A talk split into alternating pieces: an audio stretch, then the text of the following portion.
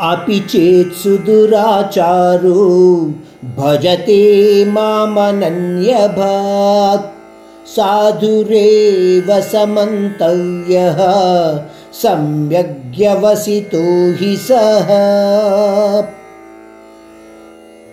एक और बार केवल अनन्य और निष्कलमश भक्ति ही मुझ तक पहुँचाने का एकमात्र मार्ग है।